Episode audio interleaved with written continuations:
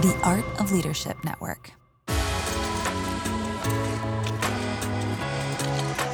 Welcome to the Carey Nieuwhof Leadership Podcast. It's Carey here, and I hope our time together today helps you thrive in life and leadership. Man, we are in the middle of our integrity series, and uh, well, I think you're going to find this a really encouraging conversation. It's on narcissism, and it's not just about who you work for, it's a good look in the mirror. My guest is Chuck DeGroat, and today's episode is brought to you by the Art of Leadership Academy Preaching Workshop. I'm hosting it real soon, and you can register for free at preachingworkshop.com and by Convoy of Hope. To learn more about how you can get involved in sustainable development and also disaster relief around the world, go to convoyofhope.org slash carey. Well, I hope you have been appreciating and enjoying this integrity series. We're pretty much halfway through it, and it's a mini series on the state of integrity in the church. Uh, I want to thank you so much for all the feedback on it so far. And if you have appreciated this series, here's what I'd love for you to do. Can you share it with a friend? Just let a friend know, particularly this episode, I think is going to really uh, generate some kind of reaction. And uh, I hope that it is meaningful for you and helpful for you because, hey, here's what I want for you I want us all to finish well. Also, I know that a lot of you are new to the show. We welcome new listeners every single month. If you haven't subscribed yet, please do so. And here's why that makes a difference. When you subscribe and you share and leave a rating and review, that helps the word get out. When the word gets out, we improve the podcast month after month, year after year, and we have got some killer guests I'm going to tell you about toward the end of the podcast. So thank you so much for doing that. I really appreciate it. So, why narcissism? Well, I ordered Chuck DeGroat's book. I had heard a lot about it. I read it. I was riveted and I thought it was so good. So, we do some soul searching here. This is not just a look through the window, it's a look in the mirror. And Chuck and I talk about it like, am I a narcissist? Because I read his book and I thought, well, I guess I probably am. So, we're going to go through that and we are going to look at the signs that you work for a narcissist, how to tell whether you are a narcissist, why church planters, this was probably my biggest surprise, are prime candidates for narcissistic leadership, and the problem with hypertherapeutic culture. The thing I love about Chuck is his approach is very nuanced. Okay, so it's not like good guy, bad guy kind of stuff. He is the professor of pastoral care and Christian spirituality and the executive director of the clinical mental health counseling program at Western Theological Seminary in Holland, Michigan. He is a licensed professional counselor and he is the author of five books. And uh, the one that we're sort of centering the conversation on, a lot of that stuff, well, we go in a lot of different directions, but you can find the, his stuff on narcissism in his book, When Narcissism Comes to Church. So uh, I hope you find this helpful. Hey, pastors, uh, before we get to today's program, got a question for you. Do you ever feel like you pour your heart into your Sunday morning message and people are forgetting it by the time they drive away out of the parking lot to brunch? And you, you know, you spent all week preparing it, and by Monday, it's like it's never happened. I have a 60 minute preaching workshop to help solve that problem. And I would love for you to take it. So, in this short value pack training, you're going to learn a method for writing clear and compelling takeaways that people will remember for months, even years. You're going to learn how to connect with unchurched people, and I will help you shorten your prep process. So, if you are interested, you can register by July 10th to get into the preaching workshop. Just go to preachingworkshop.com. It's absolutely free. And again, registration for this round closes July 10th. Not sure when we're going to open it again, but go to preachingworkshop.com. That's brought to you by, uh, well, our work in the Art of Leadership Academy. We want you to get this for free. So go to preachingworkshop.com. And I want to tell you a little bit about my friends at Convoy of Hope. They are a faith based nonprofit organization that does incredible work on children's feeding initiatives, women and girls empowerment, and disaster response. Last year, Convoy fed over 533,000 children every school day in 37 countries. They responded to 75 natural disasters and humanitarian crises around the world, and they do incredible work with that. And over their history, have given over $2 billion in food and supplies to more than 200 million people worldwide. And you know what? You can partner with them. If your business is looking for a partner, if your church is, or you personally would like to help out, so you can feed a child every school day for just $10 a month, and you can give in a way that really provides meaningful disaster relief when a hurricane hits, or a tornado hits, or a flood hits. And if you want to partner with them, here's what you do go to convoyofhope.org slash carey. That's convoyofhope.org slash C A R E Y. Would love for you to partner with them. And now, part four of our mini series on integrity in the church. We're going to talk about narcissism. Here's my conversation with Chuck DeGroat. Chuck, welcome to the podcast. It's with a little bit of nervousness that I welcome you to the podcast today. I think I got owned in your book, but we're going to talk about that. Yeah. Oh, thank you, Carey. It's good to be here. Yeah. So, narcissism, we're going to drill down on this as part of our integrity series. Um, it's a word that gets thrown around a lot. I worked for a narcissist. I think I'm married to a narcissist, mm. etc. I would love to start with an actual definition yeah. of like what what is and isn't narcissism because i think most of us get self-absorbed sometimes that mean we're all yeah. narcissists like where's where's the line what is that yeah yeah that's a good question um well so the sort of the textbook definition gets at uh, some characteristics of a narcissist uh, so we'll talk about grandiosity we'll talk about entitlement uh, we'll talk about attention seeking uh, low empathy uh, relational and vocational impairments. And when, when you look at the constellation of those things, grandiosity, uh, entitlement, attention seeking, low empathy in particular, um, you, you, uh, you have the makings of a, of a definition there in, in mm-hmm. those things. But oftentimes what I'll say is the underbelly of a narcissist is one who is wounded and traumatized and uses other people as a salve for their own wounds. Hmm. And so, uh, someone who's narcissistic preys off of another in a sense. Um, uses gets, people. Uses people, gets his or her own needs met by people in and through grandiosity, entitlement, attention seeking, etc. Can you drill down on grandiosity? It's a term I often hear when you hear about people who are bipolar for example, yeah. right? They go through this kind of grandiosity, I'm going to change the world, and then they're in the pit. But like, what do you mean? What what are some signs that you are prone to grandiosity? You know, it's it's not an actual sense of power in a sense; it's like a perceived power that one has. Okay, and um, a grandiosity is uh, in the psychological world, we talk about it as being compensatory in the sense that it's uh, born out of a deep sense of powerlessness or insecurity. And so uh, there's a pretense uh, that I am grandiose, that I'm above you, that I know more, that I'm better than you. That, uh, but it's really uh, born out of a deep fragility. Mm. So it's a sense that I'm better than you. I'm the best podcaster, preacher. Everybody, yeah. i lead the best church. That yeah. kind of thing. Yeah, yeah, yeah. That's exactly it. And it, okay. it it'll look different in different settings. And so grandiosity is not necessarily. And I'll often say this when people ask me about uh, large church pastors, mega church pastors. I'll often say, doesn't matter if your church is ten thousand, a thousand, or ten if you perceive yourself to be bigger, better, stronger, faster than those 10, um, if you are, uh, you, you know, you're, you're the hero of their story, um, you suffer from grandiosity at some level. Got it. Yeah. And I'm glad that we made that distinction early in this conversation because it's not just if you lead a large church or you've sold a million copies of your book that you could be a narcissist. I mean, there's there's lots of small church pastors and owners of small businesses who are narcissists. Fair? Uh, that's that's fair, and I think narcissism yeah. can show up in almost any setting, any size, right? So again, right. it's a perceived sense of grandiosity at some level. So, uh, but I think in the smaller settings. Uh, we'll often make the distinction between a, a, a, kind of grandiose narcissism and a covert narcissism. And, and in those smaller right. settings, you'll find what is called this more covert narcissism or vulnerable narcissism, as some put it, which is more of a smug superiority.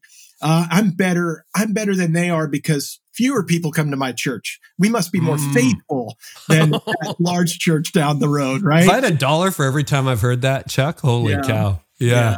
yeah. So, and it could be I'm more theologically correct than yeah. the people down the road. That's or, exactly all right. So basically, I'm better than. If you I'm, start to really believe your press reports or in, inflate your press reports, that's grandiosity. Yeah.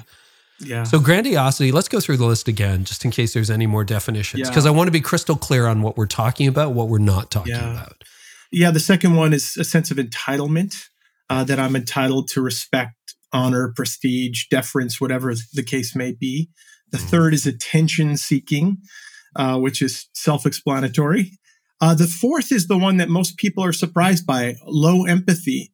Um, but uh, w- what I often say is a narcissist is incapable of empathy at any kind of deep level because he's incapable of self empathy. He's so detached from, from his own woundedness. And then the final one being uh, vocational and relational impairments. Almost always you'll see a debris field of pain in the in the workplace or the relationships of a narcissist. Trail of bodies behind you, disgruntled staff, toxic culture, etc.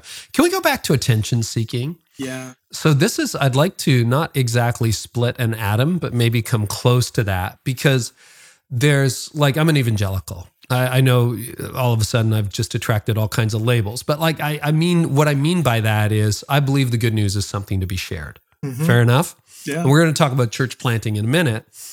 There is a sense in the Christian faith where it is outward focused and you I think it's reasonable. Correct me if I'm wrong. I mean, this is this is a, a free counseling session for yeah, me too, Chuck. Yeah, so, yeah. but there is a sense in which there's something wrong if you don't want more people here next mm. month than this month. If you don't want the message, which might happen to be your message, like yeah. you know, this podcast has so far exceeded anything I ever imagined it would. But like, I'm the guy who would like more listeners still. It's yeah. like, Carey, choose less listeners, more listeners. There's a yeah. part of me that's like, well, I'd like more.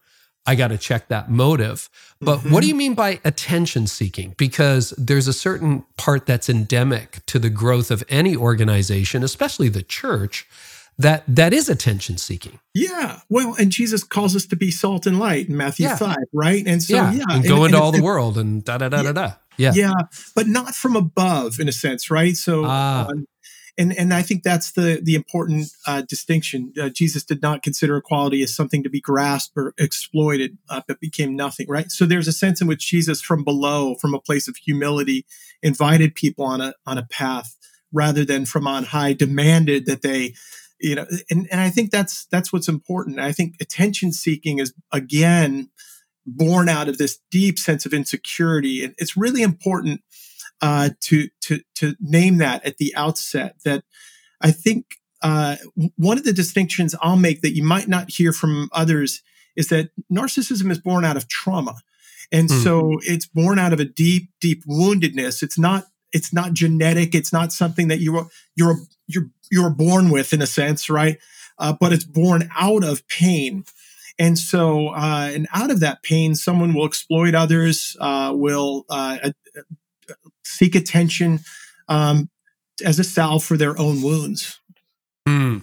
Yeah, and that's one thing. That's a recurrent theme in your book. The book, by the way, for those of you who are watching, it's a fantastic book. Highly recommend. It's called "When Narcissism Comes to Church: Healing Your Community from Emotional and Spiritual Abuse." It's so good. it really is terrifying, but so good. Yeah. Um, you make that point throughout that the narcissist isn't, they're full of themselves, but underneath that is a deep wound, a deep pain, a deep yeah. insecurity that most yeah. narcissists are a couple of jabs away from imploding, exploding, yeah. deflating.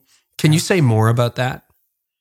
Yeah, yeah. I, I think that uh, there are these simplistic definitions of narcissism that don't account for the the larger story and i, I call it the psychological story that is simply called a narcissist wicked uh, they were born wicked they are wicked mm-hmm. um, and I, I i'm i have this deep conviction that people are created in the image of god and that when god looks at us when god looks at carey when god looks at chuck god sees an image bearer now god also sees some of the nonsense, you know, some of the pain that I've created in my life and in my world, but God sees me as an image bearer.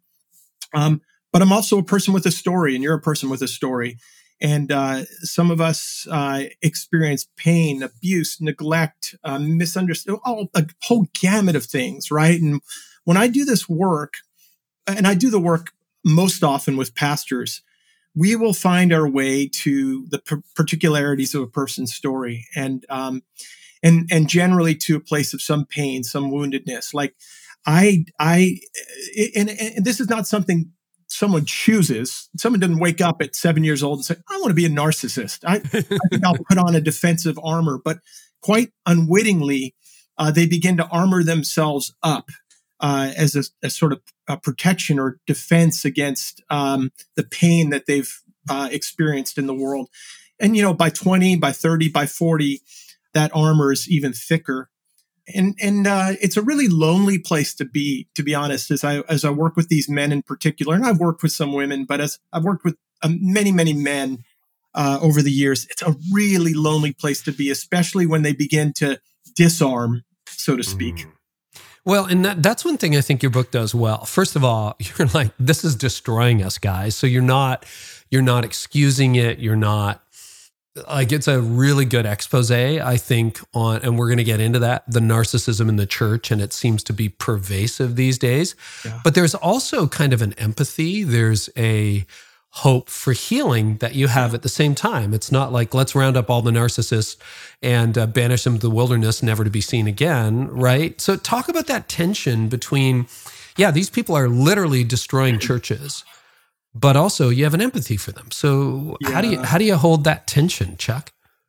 Yeah, well, so the, the empathy is born out of my own uh, my my own work on myself. I was an arrogant 25 uh, year old in seminary who, uh, by his third year of seminary, was was uh, drawn into a conversation with the counseling professor of all things. Now I'm that guy at a seminary, but um, uh, where he named my arrogance and and basically said, "Hey, if you continue on like this, you will be dangerous to the church." And uh, wow. uh, that was a gift, a profound gift at 27 years old. And he invited me on on an ancient path, really a, a path that Saint Augustine named in the early centuries of the church, the path of self knowledge, of humility. And uh, I went through a, a, master's in clinical mental health counseling, uh, completed my MDiv and my counseling degree, but I started working with people and you know, when you work with people, you develop an empathy. You, realize that we're complex. And so I've never worked with someone who is diagnosably narcissistic who I haven't had some empathy for at some level because I, mm. I see him, I see her as an image bearer, um, as someone who is walled off, someone who's defending, someone who's self protecting. Uh, and, and, so, and that empathy has only grown over the years. And of course, I was a pastor in Orlando, I was a pastor in San Francisco. Uh, as a pastor, I'm look, I'm not writing the book to throw pastors under the bus, right? I'm writing it as one who has uh, some concern for what you're talking about in your series, for the integrity of, of uh, our work in ministry and for the mm-hmm. church. So you also say early on, we live in a pretty narcissistic culture. So there's sort of the internal trauma. Maybe, you know, there was abuse, there was some kind of trauma in your childhood. You got bullied as a kid, you were overlooked, neglected. I mean, fill in the right. blanks, right? Yeah. It goes on and on and on. But we also live in a pretty self absorbed culture. And so it's sort of in the water supply, it's the air we breathe. Yeah. How does narcissism show up? Let's talk about Western culture. We have a global audience, but I've only lived here in North America. So let's talk about that from a Western perspective. How are we narcissistic?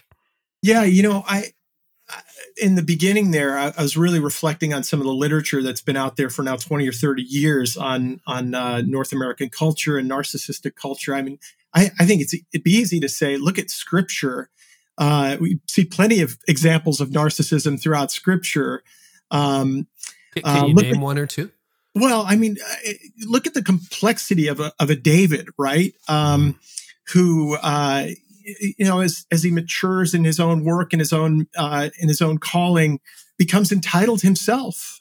You know, and is in in soliciting Bathsheba, um, and and uh, manipulating and abusing her in in um, his taking of the census. You know, to sort of count his numbers and his armies and his you know these things that uh, are, are, uh, look at the apostle paul another sort of complicated um, person right who deeply. um, who abused who murdered who manipulated. I, but i but i think you you look back to the early church. You look at, back at uh, the church uh, there lots of studies nowadays on church as empire right? In the early centuries of the church with the, the, the sort of conflation of church and empire uh, bishops the way they use power popes et cetera et cetera et cetera so yes, there's a contemporary conversation about narcissism that we need to have, but it's by no means a, a you know a 20th, 21st century North American phenomenon. But I do think the intersections of capitalism and individualism and contemporary technology and um, I the, the, sort of hyper therapeutic movement. I'm a therapist, but I think a, mm. a kind of uh, perversion of the therapeutic movement. I think polarization, loneliness, um, uh, the celebrity culture. There are all kinds of things that sort of come together as a breeding ground for narcissism today. Um, and so, and and of course, I talk a bit about how the contemporary church planting movement sort of arose out of this as well, too, right? And so it's it's really complicated. I often like to when I travel internationally, so you've got a global audience. I like to ask them what they how they experience North American Christians, right? And they'll yeah. use words like entitled, obnoxious, arrogant, grandiose. They like big things. They like to win. They it's really interesting. You don't hear words that might normally be in let's say the beatitudes or attributed to the life of jesus or the meek, fruit of the spirit. Gentle. Gentle meek yeah. self-controlled right? Uh, so yeah. uh, well uh, I would be remiss not to go there. You said hyper what did you say? Therapeutism? Like a hyper therapeutic uh, hyper therapeutic i love that word you know, I've, I've kind of, there's fortunately, I think a little bit. First, nothing was trauma. Now everything's trauma. You know, what do you mean by hypertherapeutic? Yeah, well, I think just sort of a perversion of the therapy. I, I think it was sort of a necessary evolution of in our own self understanding the the contemporary psychological movement. And by the way, I think a lot of of, of what uh, uh, we we sort of discovered in uh, the the work of psychologists in the 20th century was already embedded in the in the tradition for centuries earlier, uh, from Kierkegaard all the way back to Augustine. So I'm a I'm a big advocate of contemporary psychology and what it teaches us about ourselves and how it expands our understanding of of what was called self examination, self knowledge in the Christian tradition. Mm-hmm. Um, but I I do think it you know like as all things it can become um, something unto itself you know and it can it can sort of take us away from the transcendent. We're no longer in a story that's bigger than us, but the story is us, mm. right? And I think hmm. that's a problem. Um, and and so when the story is us and simply us, uh, you've you've become hyper therapeutic, you might say. Mm. That's a good framing. I, I think you know I should do an episode just on that hypertherapeutic. Because listen, I've been to therapy. I, I believe, you know, yeah. Calvin's quote without knowledge of self, there's no knowledge of God. Without right. knowledge of God, there's no knowledge of self. I mean, you're in Grand Rapids. That's one of the, the places where they talk about Calvin a lot these days. Yeah, I, right. I'm I'm into that. But okay, we'll put a pin in that. Maybe we'll come back to it. Um, your book was scary to read hmm. because I saw some of myself in your book, and I want to go to page 70. So I want to go through some of the signs that you may be a narcissist. Yeah. So help me understand this because I'm like guilty as charged in different points of my life in ministry, always a work in progress, always trying right. to change some things, but some things are probably still too true. All number one, I'm just calling from a list you're quoting from Craig and Carolyn Williford, yeah. uh, six primary characteristics. All decision making centers on the leader uh, or them, the person who's a narcissist. Mm. Um, and uh, impatience or lack of ability to listen to others. I'm working on that. Delegating without giving proper authority or with too many limits. Yep, been there, done that. Repenting. Feelings of entitlement. Got to guard against that. Feeling threatened or intimidated by other talented staff. That was an early victory, but it was it was a challenge. Needing to be the best and the brightest in the room hopefully an early victory. I love the guests on this show, but yeah, I've felt that. You add to that list inconsistency and impulsiveness. Please don't talk to my family or my team on that. Uh, praising and withdrawing. You can clarify that. Intimidation of others or vulnerability. What a great word. Mm-hmm. I'll spell that out F A U X as in false, mm So, because I think most of us, if we're really honest, if we've been a senior leader for more than 20 minutes, we probably fallen into some or a lot of those traps. Yeah. Does that mean we're all narcissists? Like what what's going on here? yeah. Well, like you, I mean, I I write that list and I'm like, oh goodness, yeah. And I I know people who've reported to me, worked with me, um, would have a story to tell or two or 3 uh-huh. Um, uh-huh. One of the more important questions I, I think I I think I put this in the book. Um, but one of the more important questions I've asked over the years as a leader is how do you experience me? Yes, And I think there.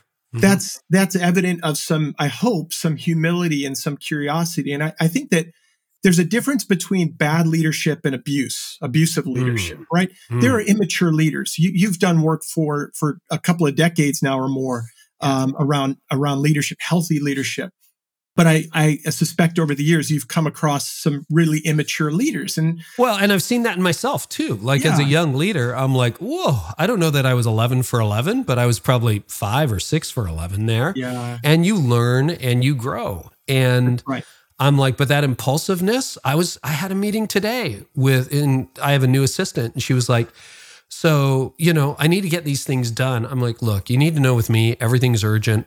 Uh, just ask me, like, is this a priority? Is it not? And I said, my longtime assistant for a decade would got so comfortable. She would ask me, are you going to be excited about this in an hour? And sometimes I'm like, probably not. She's like, okay, I'm going to put that to the bottom of the list. But, you know, it's stuff like that that you're always working on. Um, so anyway, I disrupted, but keep going. that's going. right that's right Yeah. you know and so when um when the early church fathers when the some of the reformers when saint teresa of avila talked about self-knowledge they always connected that language to humility Hmm. and i think i think that as a leader as we grow in self-knowledge it's born out of a, a, a certain kind of humility someone comes to you and says hey you know it's, it's tough sometimes when when uh, everything's urgent um em- if, if you're empathetic, you might just lean in in that moment and say, well, tell me how that impacts you. Yeah. Um, I think that we begin to see the first evidences of narcissism in defensiveness. And as you know, you read the book, if people have read the book, they know that narcissism exists on a spectrum. It's not a I have it or I don't have it. Um, and so, with more defensiveness, with more armor, with more self protection, uh, the higher you climb on the ladder of, of narcissism and the testing on the spectrum of narcissism, right? And so, where we find more defensiveness, uh, we'll see an elevation of narcissism. Where we find someone who is absolutely not willing to admit that they are impulsive, that they're urgent, that they praise and withdraw, that they bully, then then it's more apt that we see some narcissism there. Uh, but people like you and me who fumble and stumble our way through leadership at times and who uh, are willing to be self-aware and say okay well tell me I, i'd love to hear it and uh, i'd love to know how i need to repent or what i need what, no that's not evidence of narcissism that is probably some evidence of humility Well, I hope that's true. It's kind of why I have a job today. It's just all the mistakes I made in leadership. Now I teach other leaders how not to make them. I don't know whether you know uh, Jeff Henderson. Uh, does it? Uh, he did the whole four campaign, like for uh, Atlanta. For anyway, great guy. He asked this question years ago that I've started asking my team. What's it like to be on the other side of me? boy, do you get feedback. Holy cow. And the only thing you can do is say thank you. You can't defend yourself. You can't make an excuse. Just like, thank you. I've grown so much from that question. And then on that note, Yeah. you know, we were talking about him earlier before we hit record, Tim Keller, who uh, posthumously will be part of this integrity series. I forget whether this is an interview I did with him, one of the interviews, or whether I just read this somewhere. But the question was, how do you react to critics? And he goes, well, first of all, they're probably right. Like there's something in what they said. He said, occasionally not, but he goes, I try to look for the truth and move on. And and that's the kind of humility you're looking at. yeah that's right that's Okay. right yeah Okay, let me jump down to this. You hinted at it, church planting movement, and you make a strong case in your book yeah that basically the, this is going to be controversial. So here we go. Because I love church planters, I love the entrepreneurial Amen. spirit. Yeah, I, I mean, I think they're the key to church growth and renewing the church mm. for the future. But you're saying church planting the way we've done it is basically we're looking for poster children narcissists. We are like the job description of a church planter matches up with the clinical definition of a narcissist. Am I getting that right? Or like, what do you see?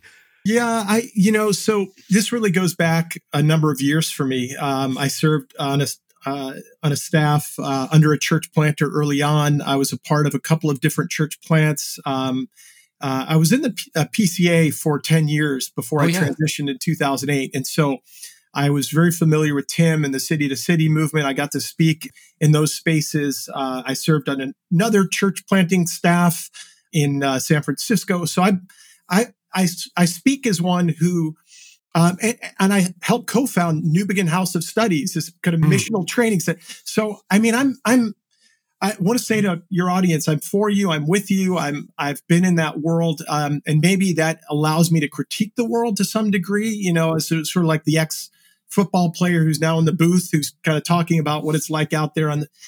And um, I've been doing psychological assessments in that space for 20 years, and so I know what the psychological assessments tell me. And by and large, uh, 75 to 85 percent of the pastors that I've I've done the assessments with are uh, elevated in what we call cluster B personality disorders, and so that's histrionic personality, narcissistic personality, and it's primarily those two. Not so much borderline personality or antisocial personality, which what, is to say, just a quick definition. What is what is uh, you, that first term you used? Yeah, so I'm not the medical cluster guy. B personality disorders. Yeah, right after that. Yeah. Yeah, yeah, yeah. So I think I talked about narcissism, histrionic. Histrionic. What is histrionic? histrionic? Like I have a degree in history, but missed that one. Yeah, no. very close cousin of narcissism. Okay. Um, but probably it, it, less needs to be on stage and more needs to be in the center of the drama. Let's just put it that way. Okay. So addicted yeah. to drama? Addicted gotcha. to drama, right? Gotcha. And, and so I start to see these elevations and, and I begin to see that maybe there's something here that um, both works for church planters and but also could be a problem. Like a little bit of narcissism is not so bad. You know, the there's a confidence, there's a, a capacity to inspire. Like how many people think about the numbers with regard to uh, public speaking? Like uh, how many people are scared of public speaking? And yet, pastors not only get up on stage and speak publicly, but on behalf of God, this is the word of the Lord, right? And so, yeah. goodness sakes, it takes a little uh, gumption to, to do what we do and to say this is the word of the Lord. And so, there's a particular kind of flavor of, of pastor um, that becomes a church planter the kind of person who's an entrepreneur, the kind of person who has the boldness to be able to to risk take, um, to to risk failing, right? And oftentimes they're, they tend to be a little bit more armored. They tend to be a little mm. bit more self-protected. And I, I remember back in the day in, in, assessments, they, they'd say, Hey, listen, you're going to, you're going to, uh, you're going to absorb some pain. It's going to be hard. Uh, you're going to be challenged. Uh, you're going to fail you've got to be willing to absorb these things. You got to be tough, you know, and, and we picked the tough ones out of the lot. you know, we picked the ones that weren't as sensitive, weren't as needy. We picked the one.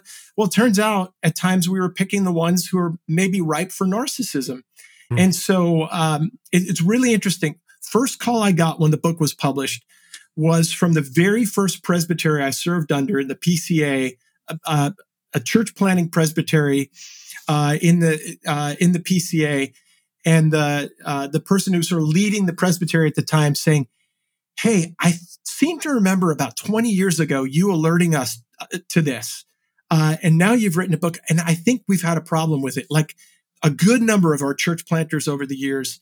There's a debris field of pain. There are staff mm. who've been wounded. Um, there have been blowups and explosions all over the place. And so, yeah, I, I do think though can i say something hopeful Carey? Yeah please. So i'm talking to a number of people in these spaces who are rethinking church planting. Uh, hmm. a number of them are are uh, people of color. Um, i think of a, a, man who have gotten to know named yukon chu who's now a part of redeemer city to city or Dennae Pierre who's a part of the surge network and, and actually has been a leader within uh, city to city who are um, a man of color woman of color who are rethinking uh, integrity and character in church planters, mm. ex- expectations around church planting, um, how we go about setting people up uh, to, to truly succeed um, in the best sense of the word, and how we support them, how we invite them into the work of their own self care, how we set them up with a spiritual support community, how we invite them to be vulnerable. They're asking really good questions that I think will uh, cultivate a healthier church planting movement in the future. Well, I'm glad to hear the hope, and we're going to end on a note of hope. So just get there, but we kind of got to go through the mud to to get to the hope, which is which is good. But no, let, so let's talk about church planters. Let's go a little yeah. bit deeper because you're yeah. right. I mean, part of the reason I've I've had this conversation numerous times offline, person to person, like we led our churches. I came to three very small churches north of Toronto, massive change in the first decade. Sold our buildings, blah, blah, blah, blah, blah. And there was opposition, not a lot of opposition, but I'm wired. I am low in empathy. It's a, it's an acquired skill with me. And a lot of my colleagues, like if they got an angry email, they felt it. Now, it's not like I didn't feel it, but I had people screaming at me in the microphone at a congregational meeting. Yeah. And, you know, they were upset. Now, I had the majority of people on side. I was consulting with other people and so on. And that maybe caused me a night of sleep lost or something like that, worst case scenario. But I was able to brush myself on and, and move on. And I've always enjoyed public speaking, right? Like I'm flying off to Orlando. I'm going to speak to some people at a convention. Like I'm pumped for that. And it takes it takes a swagger, a certain amount of swagger to lead a church or to start a business or to be an entrepreneur. And I think entrepreneurship and apostleship are very related. Yeah. So, you know, and then there are other personality types. They're very sensitive, very generous. They love to hold the hands of people who are sick or dying or that kind of thing. I did mm-hmm. that, but that was never what I why I got up in the morning. It was part of the job. So how do you navigate that? Because if yeah. you unselect with that, you have a whole bunch of failed church plants. Yeah. Yeah, that's right. And by the way, some of those people who are more sensitive who go into say pastoral care are also working out of their wounds and using people as a salve oh. for their own wounds, right? And so it shows up in different ways in different places. And so True. Um, I always paint myself as the bad guy. So keep going. Yeah. Yeah, you're not a bad guy. Um, I I think that there's uh, when I do this work and I I do do some psychological testing. If there's a bit of an elevation on the the I would let, concrete example. I'm not going to use a name. I was working with a mm-hmm. church planter, and I said, "Here's your Millon clinical multi multi-axial inventory," and I showed him the elevations, and he said, "Oh." Word that I can't say on your podcast, probably. Um, oh, does this mean I'm disqualified from ministry? And I said, no. Um, here are a couple of elevation. Let's have a talk about it. He was a little elevated on narcissism. He was a little, little elevated on um, histrionic. He was a little elevated on something else. And I said, let's let's have a conversation about this. And and we we had about a hour conversation about his life, his story, his motivations, and things like that. And um, as I got to know him better, as I got to know the work that he had done, um, I, I, realized that uh, uh, my best sense was that he was eminently qualified to be a church planter. Mm-hmm. One of the things I discovered as I got to know him, though, is, and this is an important distinction to make. Uh, you, you may have interviewed people who've talked about attachment before, secure yeah. attachment versus mm-hmm. insecure mm-hmm. attachment. And he was a very securely attached um, uh, young man. Uh, hmm. he had been affirmed well and wisely by parents. Uh, I'm not talking about in weird or kind of inappropriate ways, but I, but but um, with a deep sense that he was loved, you know, mm. um, and he was, and also that he was the beloved of God. And my sense was that he was not a man who would have to go looking for that elsewhere, um, in the mirror of his congregation. I had a deep sense that he was a man who knew he was the beloved. He knew that there were people in his life. That, he was a man who didn't need ministry. He didn't need the stage or the pulpit to find his security. And go. what's interesting is you, you, see a man like that, and a, but he can look a lot like a man who is not secure, but actually pretty defended uh, and mm-hmm. working out of his own wounds and his own trauma. And so, you know, that's why that that's what keeps people like me in business in some ways. yeah we're doing the work of teasing these things out, but I'll, but also say I've missed it so many times. And, mm-hmm. uh, you know, I've gotten the call five years later, 10 years later. Hey, Chuck, didn't you do the assessment for so and so? We're seeing some things that are, are really frightening. Mm-hmm. So let's say uh, someone who is not open to counseling, defensive, narcissistic, they're leading a church or a business, they're five to seven years in. Yeah. What are you seeing? You have story after story in the book, but just give us an overview. What would some signs or symptoms that yeah. we're being led by a narcissist? What would that be? Yeah, I mean, I it, as you're hinting at, I mean, it's going to look different from story to yeah. story, and it's going to look different maybe for the megachurch pastor than it does for the pastor of of a church of sixty. But what I often say is, look look at how they use or misuse power. Um, again, Jesus did not consider equality something to be grasped or exploited, right? Um, uh, those who are on the narcissistic spectrum, particularly elevated, um, grasp and exploit power. They use and they misuse power. Um, they're they're self-serving. Um, instead of of um, seeing the dignity in their staff and and uh, um, affirming their staff and elevating their staff, they're using their staff to elevate themselves. Hmm. Um, uh, they're uh, one of the things I often say is they're they're they're often the hero or the villain of every story. Um, mm. They're the hero. Uh, I'm the best, or they're the, the, the villain. People so misunderstand me. They don't understand that I'm preaching the the gospel. I'm the faithful one here, right? Mm. And sometimes they're the martyr of their own story. Uh, so it's you got to pay attention to how they use and they misuse power. There, there are probably ten or fifteen or hundred other distinctions that I can give you, but that's one of the primary ones. I'll, I'll ask people under them: Do you feel like you're empowered through his ministry, through her ministry, or not? And and when when you're under a narcissistic leader, you'll often get the sense that people feel like something is being sucked out of them. Um, mm. it's it's not a life giving space to work in. Hmm. You tell one story that was I think I've heard this a thousand times and perhaps done it once or twice. I really got into the habit of working ahead years ago, and I'm so grateful because I saw the toll it was taking on the team. When I have a brilliant idea on a Saturday and we're 24 hours to Sunday, yeah.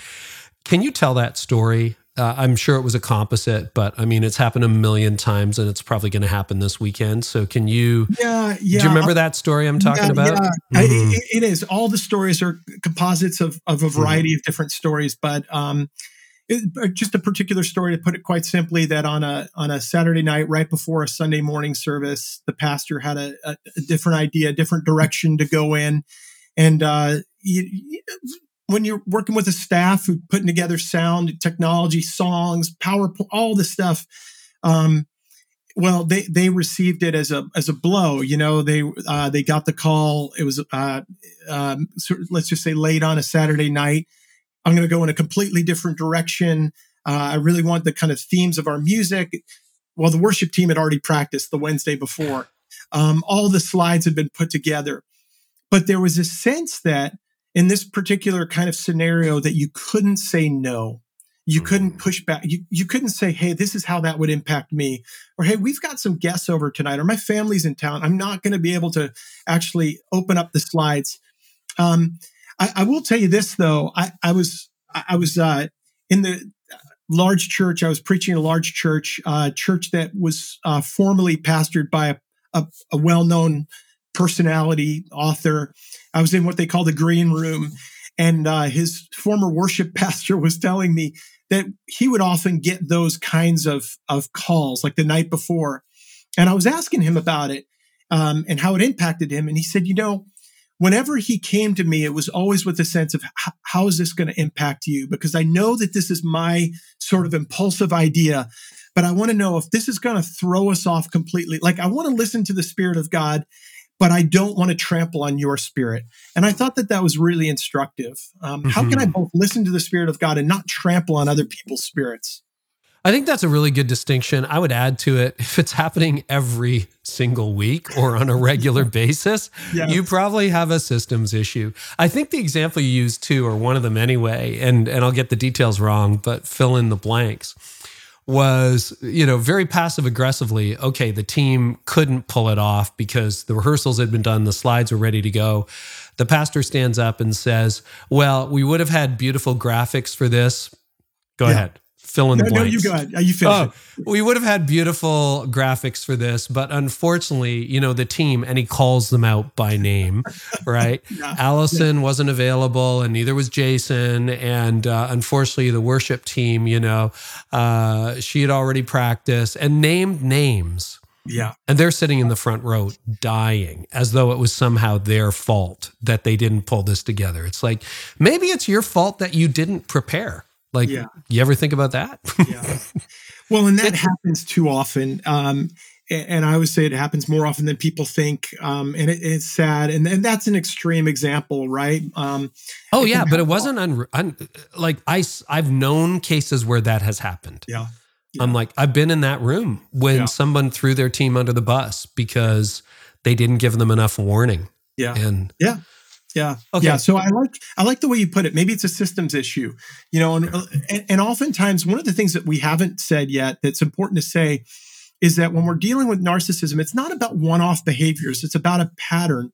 So when I go in and I assess, consult, I've done a few investigations. I don't really do that stuff anymore, but when I've done investigations, we are looking for a pattern over time.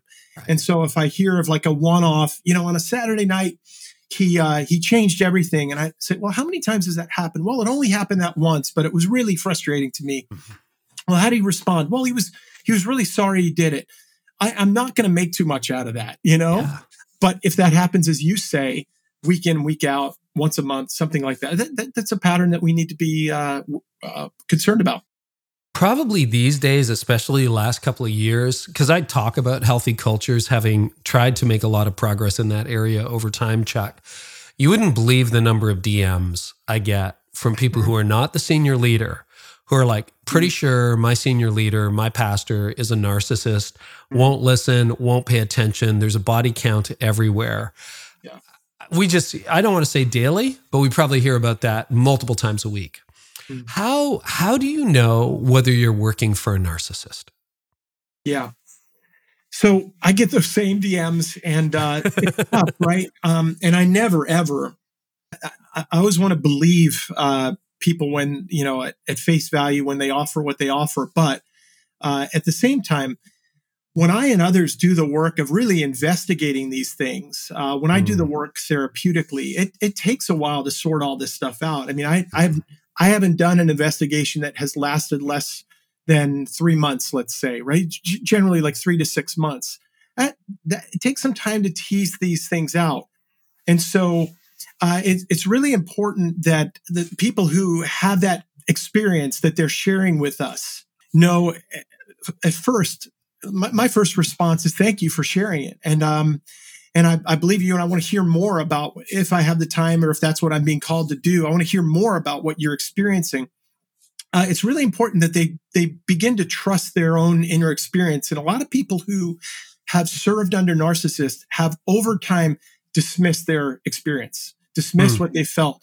Over time, ah, you know, I, I'm just being needy. I'm just being too sensitive. I'm making too much out of this. And those who've truly had an experience of being used, abused, manipulated, um, bullied um, under a narcissistic leader have denied their experience. And, and it's important for us to, to, to begin to tease that out.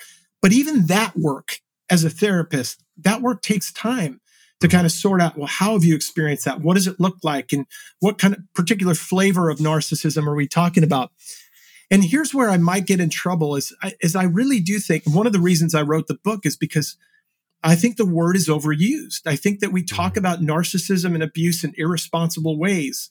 And we, conf- we conflate bad leadership at times or immature leadership with narcissism. And so when someone comes to me and says, oh, my pastor is a narcissistic pastor, or I've been abused by this pastor, I, we've got to be really careful about how we use that language. And one of the things I say when I talk to survivors in the survivor community is if we make everyone a narcissist or everyone abuser, we we lose we lose any sense of of definition whatsoever, right? Um, and so it's really important to make those distinctions. And now I lost your original question. Well, the question was no, and I, I, think I think that's a very good thing because if everything is trauma, nothing's trauma. If everything's narcissism, nothing's narcissism, right? And and most of us have, and I would include myself in this category, a, a, not a professional understanding of the terms that we're actually using.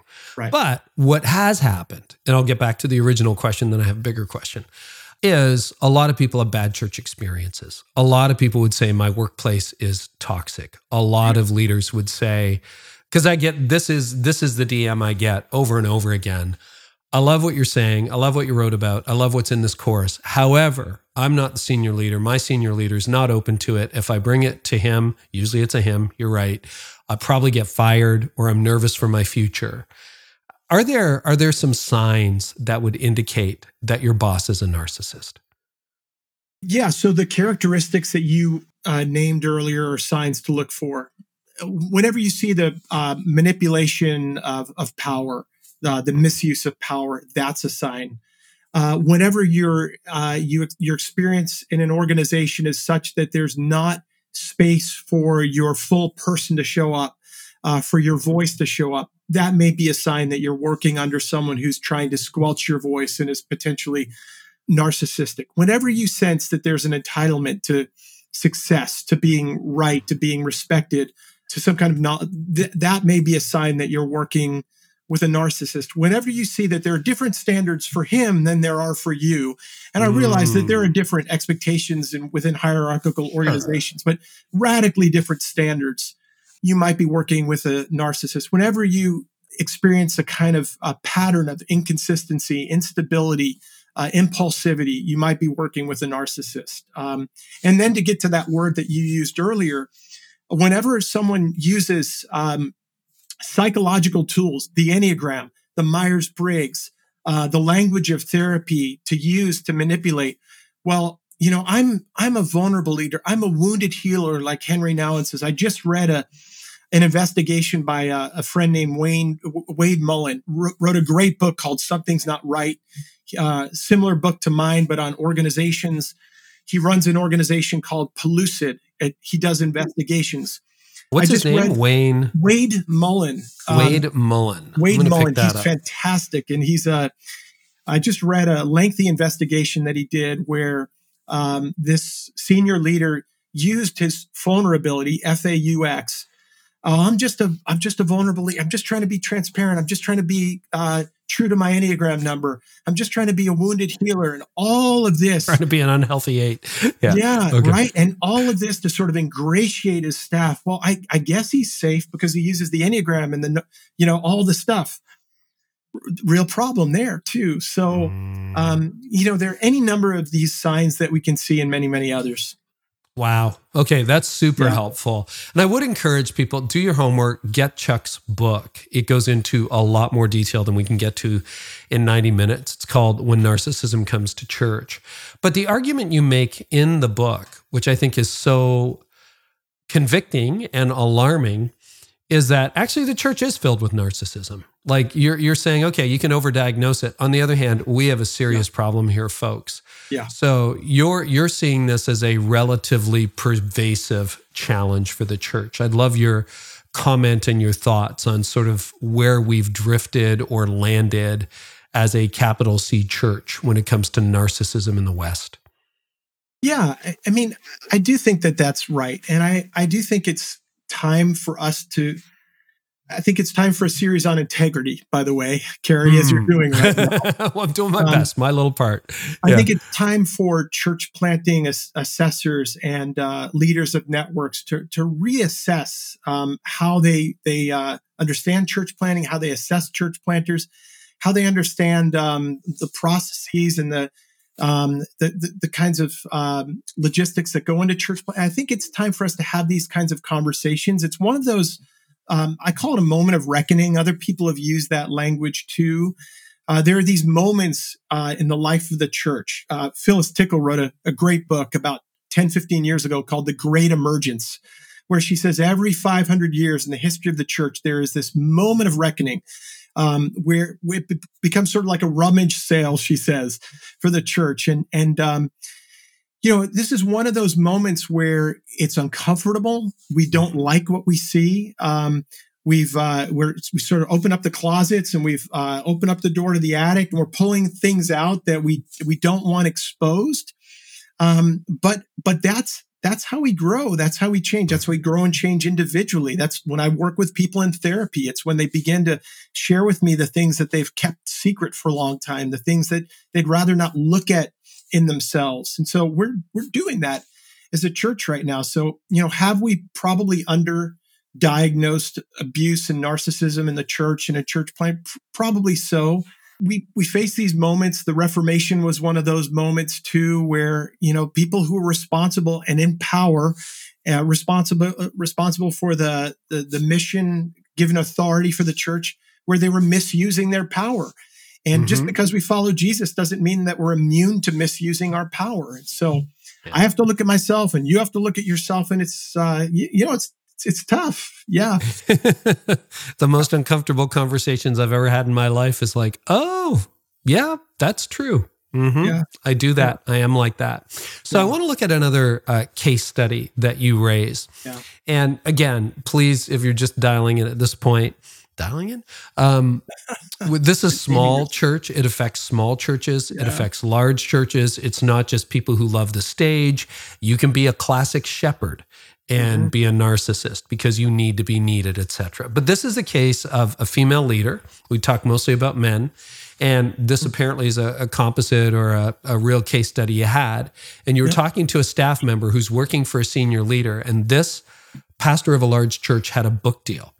And the staff member says, I know she, it's female. I know she's a celebrity now, and I'm quoting. And everyone thinks she's the most amazing pastor and writer ever, but it's all ego, Chuck. If we don't support her rise in every way, we're somehow undermining her. And she's made it clear that we should un- find another job somewhere else. So mm. I want to nuance that a little bit because I can hear a lot of pastors saying, okay, there's fairness in that. On the other hand, if I have staff who are opposed to my leadership and don't want to see the church grow, what do I do? Like, where's the line in that? Yeah. For the senior leader, this author, quote, celebrity slash pastor, and also for the staff that work with her. Yeah, that's that's a really challenging one, and I, I mean, I think uh, oftentimes when I have these conversations, and I do with staff mm-hmm. like the, a staff member like that, right? Um, uh, there's no not a clear right answer, right? Sure. There's a lot of discernment that needs to happen, and, and, some of that discernment is around that staff member's emotional maturity and spiritual maturity, their capacity to differentiate within the system, their capacity to have an honest conversation, right? And so if if they haven't done their own work, if they're not aware of who they are and what their boundaries are and where they begin and the other, you know, if they're if they're not able to do that work, well then they, they may need to step back and do, you know, before they have a conversation. Um, and so there's there's some coaching involved that is very very nuanced. Um, I, I, do think that when mm. I do have those conversations with people who are differentiated, who are able to have a conversation and not uh, not fall apart in the midst of the conversation, but to show up and offer their voice with uh, with integrity, and then those can be really good ones. But there is a, you know, th- that's the that's the uh, the catch twenty two that they're in. Like like I'm I'm not the senior leader. I'm called to follow, and yet it's hard to follow someone who doesn't appear to have integrity. Again, that's those are the things that keep people like me and coaches and spiritual directors employed because we're constantly helping people in those tricky discernment conversations. You know, I'm so glad I asked the question and you answered it the way you did because you raise a really important point that too often slips my mind. We always assume, or I always assume, let me speak for me, that the person making the complaint is a more emotionally mature than the person who they are complaining against. Like if I have a problem with you, which I don't, but if I did, Chuck, my implicit assumption is I'm more spiritually slash emotionally mature than you are. But that isn't always the case. Yeah. You know, yeah. and this isn't victim blaming, but not no. everybody who lodges a complaint is secure. Now, I've seen so many pastors and so many church leaders use that as, oh, she's unhinged. Oh, he doesn't know what he's talking about. Oh, yeah. he's been through three marriages. I'm not listening to him. So we we use it as deflection sometimes, yeah. but it isn't automatic that a complainant is seeing things accurately. That's right. That's why I say it, it takes hmm. a while and I'm really, really careful. And I, I'll tell you this I mean, people come to me assuming that I'm like this narcissist hunter, you know, like that, and I, I, people come to me for counseling, consulting, um, assuming that he's just going to stamp narcissist on my leader, on my marriage, you know, uh, just like that. Uh, he's going to call it abuse. And they're often very frustrated when I, you know, when it takes some time for me to ask questions. I, I really want to understand what's going on. And again, um, if I call something abusive that is just bad leadership, you know, mm. um, emotionally unintelligent leadership, well, that's a problem, and I lose integrity in that. And I did that early on in my my uh, my counseling career, my consulting work. Um, uh, there's a I, will be honest. Uh, I, I've joked around with fellow therapists that I'm. I sometimes feel like I need to write a book when narcissism comes to therapy. And what I mean by that is that we as therapists have to understand our power too. And we, when we use our power, uh, to say you're absolutely in an abusive marriage, you, that he's absolutely a narcissist. When we diagnose without ever meeting another person, that that can be a problem. And so, um, I've just I I hope that I've grown in humility uh, because not because I've done it right, because I've made so many mistakes along the way. Um, and it's come back to to bite me at times when I've prematurely called someone abusive or narcissistic or told someone to get a divorce or whatever it, has been. Mm. Well, and you didn't really deal with this directly. If I'm, I've read your book fairly carefully, and I don't remember you dealing with this directly. And if you did, great. If not, I'd kind of like to go there.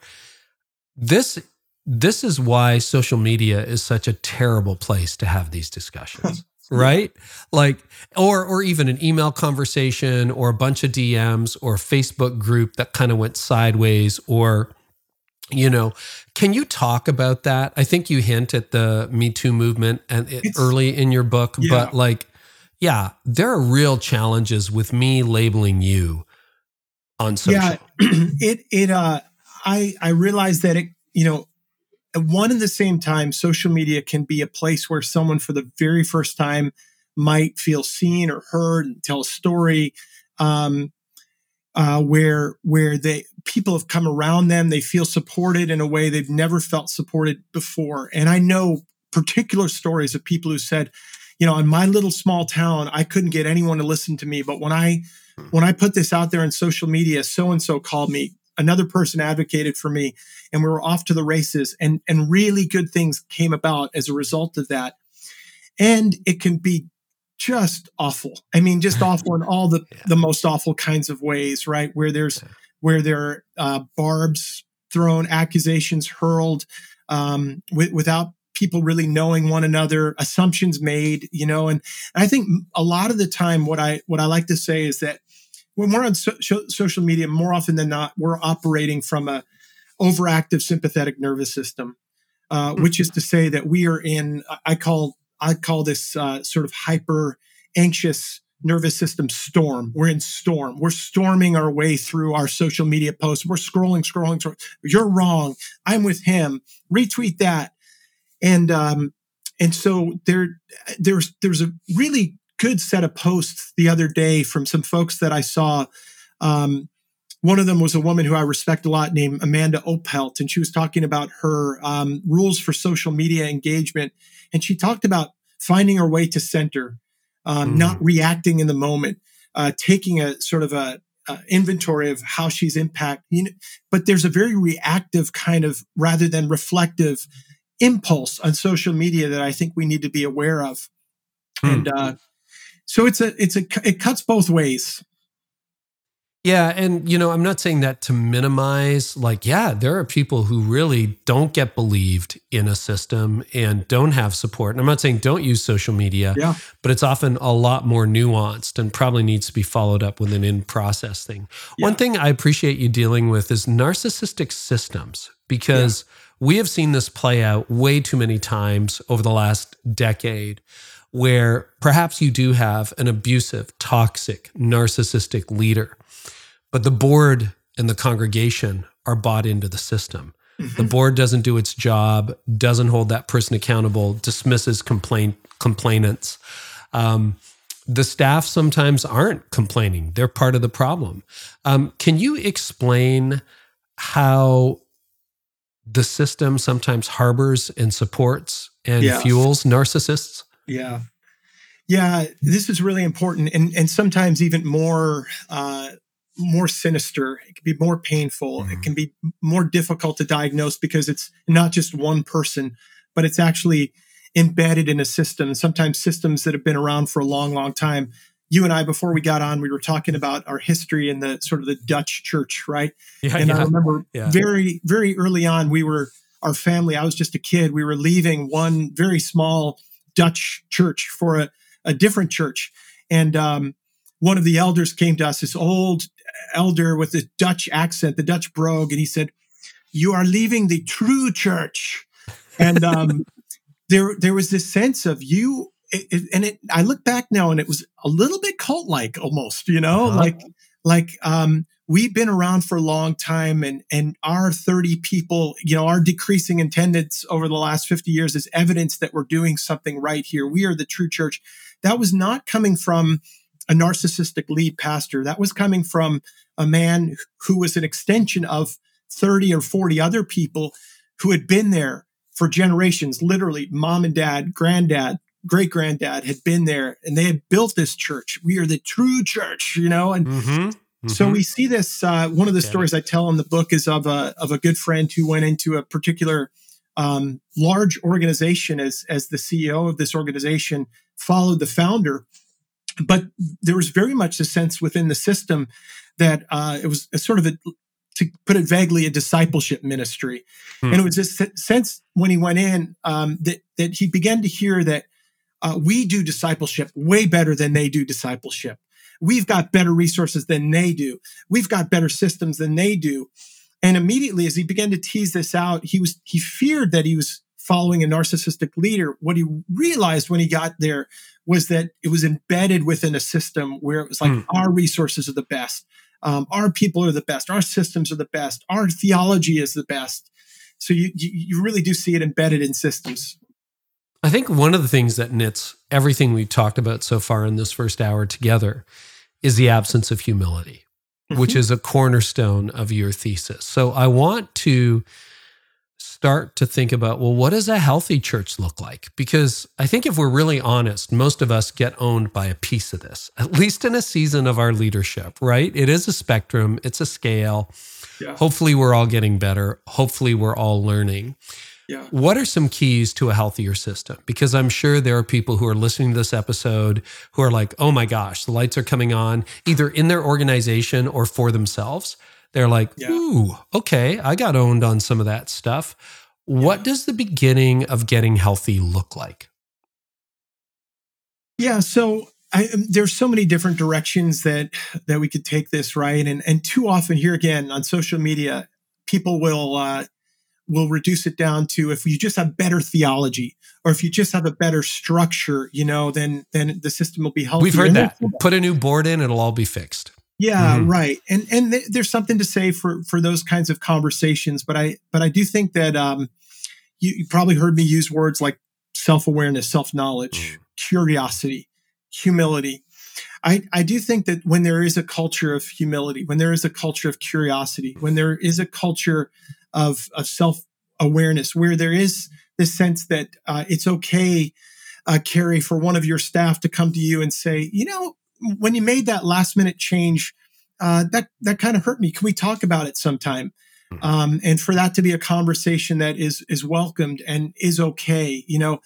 But but and, and where you when you mess up and you miss that opportunity, you go back and you say, I think I missed you in that conversation. Um, that that's when we begin to see the the the fruits of of health. And I mean, I, I, I think the fruits of the we don't talk about. Hopefully, in your series, you're talking about the fruits of the spirit, but very rarely do I see churches talking about the fruits of the spirit. But love, joy, peace, patience, kindness, gentleness. I mean, what is a system that looks kind and gentle, mm. humble, loving look like? You know, and so, like I say, there's so much more uh, that we can talk about hmm. uh, in terms of healthy systems. And I, I like to get into, uh, I, I, like to go into some of that iceberg thinking, you know, above yeah, the well, water line and below the water line, you know, kinds of, of thinking. Yeah, well, I, I think that it's important when people are, you just named it a moment ago. Uh, probably you've seen this. I, I've seen this when I've gone in to assess or consult in different places. People will say, if I just replace the board or if we yep. just change our vision, I, I mean, you, uh, t- consultants are paid 10 20 30 50000 dollars to come in and change a vision statement. And that's supposed to make a church more healthy right? Yeah. and so those of us who do the work often say that the conversation has to take you down below the waterline. Below the waterline you begin to see the relational patterns that that uh, are are not that remain kind of invisible. The way I like to talk about it are in every family, there are invisible rules, family rules. Mm. Every family has them. They're not explicit, they're implicit, you know. And so someone comes to me and says, I grew up in a great family, but then we begin to tease things out and they say well one of the family rules is you could never share how you were really feeling Mm. uh, okay that seems significant we need to talk about that right and, and some churches well you can never share what you're really feeling with the senior pastor Mm. you know so the, the above the waterline reality is we affirm women but the below the waterline reality is that there is a culture of misogyny within the Mhm. church or we Mhm. you know this is not a, a safe place for women to uh, to share their voice or share their stories or share their their gifts right uh, the further we go beneath the waterline the, the more we we sense some of these implicit patterns beliefs structures um, but they're often contradictions of what you see above the waterline. And so we're a church that affirms this we're a church that does that we're a church that for the sake of this. Um, but when we go in and we we do the work we see the contradictions. And so in systems and in people when we do the work we often the higher on the narcissistic spectrum the more, mo- the more we begin to see the contradictions. Mm. of the stated objective versus Yeah. because yeah if you're a church very few are like this is all about me it's about jesus it's about this right like nobody has a this is all about me as their mission statement it's always that's about jesus way of saying it yeah yeah yeah. yeah. but reality it's all about you yeah if we make the Right. implicit explicit this isn't a church for the city this isn't a church in mission this is a church to serve the to grow the platform of the senior pastor you know Mm. Mhm. Yeah.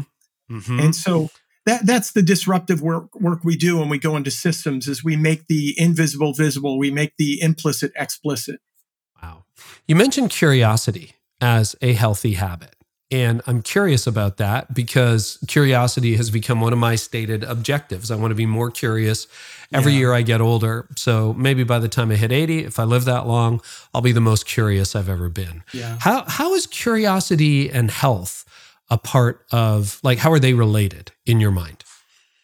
Yeah, I mean, I, and here again, I mean, people say, "Well, curiosity, you're just, you know, falling into some liberal, deconstructive kind." Of, and I'm like, well, one of the values of the Reformation is uh, reformed and always reforming, right? Yep. Semper reformanda, right? Mhm. There was this th- this this value in listening to the work of the Spirit, um, and uh, I mean, I think curiosity. When I go in to do this work within systems or with pastors, and I uh, I get the sense that it's safe to ask questions. I know that I'm in a curious culture. When I when I go in and um, the pastor is leading not with statements but with questions, with with a sense of what do we have to learn here? How might we need to adapt when there is a real, um, you know, because pastors will call me and say we want to be. I read this book on adaptive leadership and we want to be an adaptive church, but then they tell me all the ways that they don't want to be adaptive. Right? when I go in and and and he's like and and maybe it needs to be me maybe for this church to grow to to transform to experience its next season of life and ministry maybe i need to go i experience curiosity so when the pastor leads with questions when the staff and the congregation is able to ask questions when there's this freedom to say where are we moving Let, let's be open-handed about it uh, and surrendered before the spirit that's where i sense curiosity So, someone listening to this, let's say they're seven, eight, ten years into their leadership in a particular church. You read their mail today, they're like, uh oh, and they want to change. Is it possible to stay in that church and then get healthier themselves and see the culture become less toxic, less self absorbed? Is it possible to transform a church while you're transforming yourself and Yeah. break down that system? Does that ever work out? Yeah, you know, so here again, this is where the spectrum is helpful. And so mm-hmm. if there's a minor elevation, you know, if there's a little bit of defensiveness, let's say it's someone who's come to me because there has been some conflict with the with the board or with staff and and we're doing a kind of uh, analysis of things and part of that is is some work that the pastor needs to do and and in a short period of time I get the sense and others maybe get the sense that he he or she is really willing to do some some work um, and there's a real sincerity about it.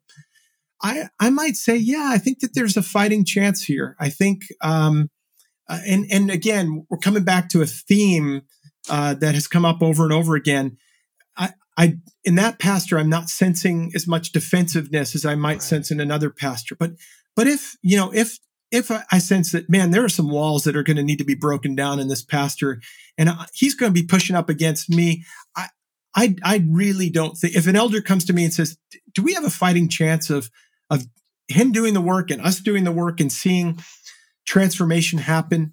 I'm I'm going to be a bit more skeptical at that point. Uh, and I might lay out sort of a vision, and I've done this any number of times. I might lay out a kind of a vision of what that work could look like if it was done corporately, but it it'll often take more time.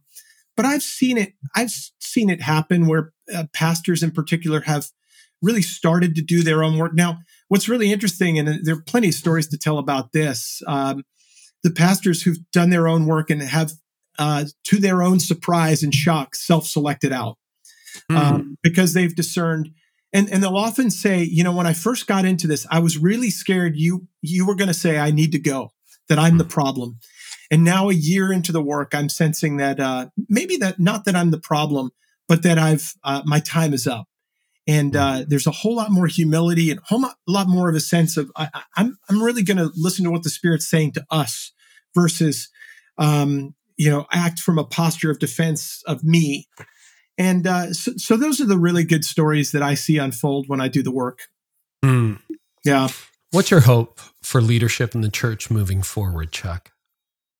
Yeah, well, I mean, broad, broadly speaking, and this is gonna this is like fifty thousand foot and maybe a little bit um, theological, but I, uh, the the gospel is a death to resurrection story, right? And I mean, this the story, the capital S story, is a story from the from the very beginning uh, where where uh, um, where we stumble, where we fall, and God meets us in it. I mean, the first question that God asked Adam and Eve, "Where are you?" God moves toward us right from the very beginning and continues to move toward us. Then in the flesh, and so it's a story of God finding us in the midst of our pain, our confusion, our woundedness, our sin. And I do think that this is one of those moments. Um, and I think God is saying, Where are you, church? You know, and that's my hope is that God hasn't stopped being God. Um, so there's no sense here in me coming up with some sort of here, here, Carey is my 10 point strategy of how to fix the church. You know, I don't have one. It's not about us pulling ourselves up by the, our bootstraps. Maybe it, I, I think part of my hope is when I go to places that are being honest about how broken it is, how wounded they are, um, how sinful they've been.